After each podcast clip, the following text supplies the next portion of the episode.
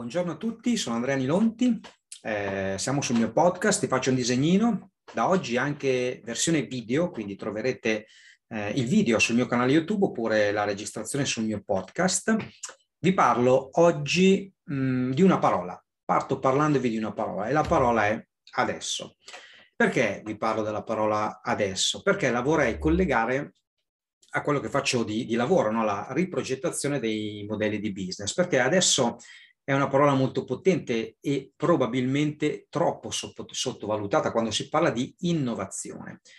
Infatti spesso siamo portati a pensare al futuro con pensieri del tipo ma cosa succederà domani oppure sì sì bello questo progetto lo farò fra tre mesi, fra sei mesi e questo è un errore. È un errore perché l'innovazione nasce oggi.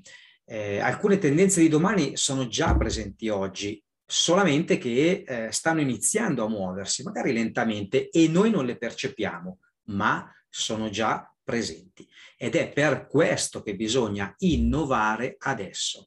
Adesso eh, è una parola eh, che non, è, non, ho scelto a caso, eh, perché il titolo è il titolo di un libro, un libro di Martin Lindstrom, che io ho letto in piena pandemia e, e ho trovato illuminante eh, e vi consiglio di leggere ovviamente. Mh, mm, l'ho trovato illuminante non tanto nel contenuto ma quanto per l'approccio e eh, questo approccio ha generato poi tre domande che sono uno, cosa non funziona più adesso?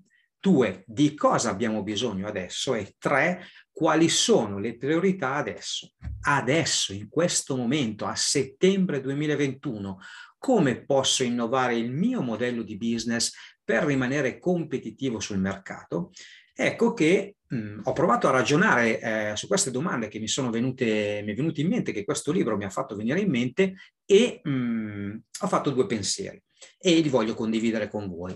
Il primo è un pensiero strano ed è questo. Smettete di fare riunioni per trovare delle soluzioni. Eh, io lo so cosa state pensando, ma come? In tutti i corsi di formazione sul teamwork, sulla leadership, sul problem solving, c'è sempre stato detto che fare riunioni, no? famo- i famosi brainstorming, era importante perché sono uno strumento chiave per il corretto funzionamento di un team e per trovare soluzioni. Sì, tutto vero. Il brainstorming, cioè le, le riunioni che facciamo per la soluzione di un problema, hanno un funzionamento semplice si raccolgono molte idee e poi si selezionano quelle che si pensano o possono funzionare e che siano le migliori. Eh, ma c'è un però che è abbastanza grande. Fare un brainstorming non assicura che otterremo delle buone idee da mettere poi in pratica, perché spesso manca il focus chiaro sul problema perché non, il, il, problema non è ben sviscerato o magari mancano dati a certificazione che quel problema sia veramente un problema così rilevante o dati su una particolare situazione. Quindi è vero che nascono delle idee, ma così come nascono nel, dal nulla, nel nulla poi svaniscono. E allora è meglio fare incontri, quindi fare riunioni, eh, con il team dove per esempio, proviamo a pensare a quali sono i nuovi problemi che le persone stanno affrontando in questa nuova normalità, perché le persone stanno già vivendo in una normalità diversa. E allora partiamo da qui, proviamo a partire da qui per capire come modificare il nostro prodotto o servizio perché vada a risolvere dei nuovi problemi che prima non c'erano ma che adesso sono già presenti. Tutto questo bisogna farlo ora perché i nostri possibili clienti stanno già avendo questi problemi, anche ora, anche adesso che stai guardando questo video o stai ascoltando queste parole. E devi essere certo di risolvere il problema giusto prima di far, fare qualsiasi azione di marketing o di comunicazione o di strategia. Poi un altro suggerimento da darvi, cioè di tenere d'occhio come si muovono i mercati, soprattutto i nuovi mercati. Perché? Cosa succede? Ogni volta che arriva un cambiamento epocale nascono nuovi mercati e nuovi mercati vuol dire nuovi bisogni da risolvere. E è ovvio che chi per primo prende consapevolezza di questi nuovi bisogni ha un vantaggio competitivo enorme eh, rispetto appunto ai competitors. Vi faccio un esempio.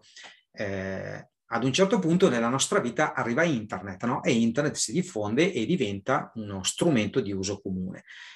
Di conseguenza, no? come conseguenza a questa diffusione di, inter, di internet, scusatemi, è nato Napster. Che cos'era Napster? Era l'idea di condividere dei contenuti musicali, in questo caso su internet, insomma, l'inizio dello streaming.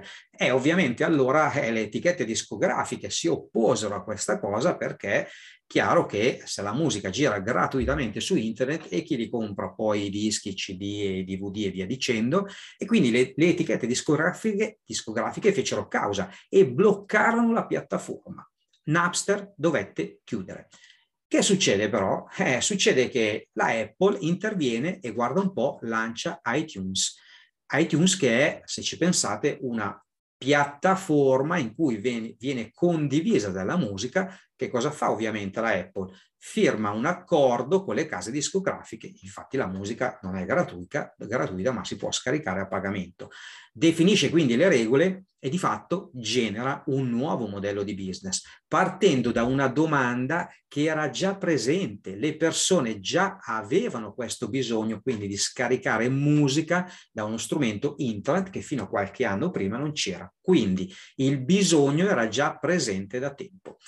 Quindi per chiudere un po' questo, questo podcast, questo veloce podcast, vorrei unire no, questi due suggerimenti e lasciarvi due domande che sono potentissime. La prima è quali mercati nuovi o grigi sono nati o stanno nascendo e come sono cambiate le abitudini delle persone? Le risposte a queste due domande faranno emergere nuovi problemi a cui sarà possibile trovare nuove soluzioni. Quindi ora non sprecare altro tempo, trova le risposte a queste domande e trova le risposte adesso. Ci vediamo per il prossimo podcast o per il prossimo video. Buona giornata, ricordatevi io sono Andrea Nilonti, eh, mi potete contattare via Whatsapp, il mio numero è 331 34 99046 oppure scrivendomi una mail a info chiocciola anilonti.it. Ciao!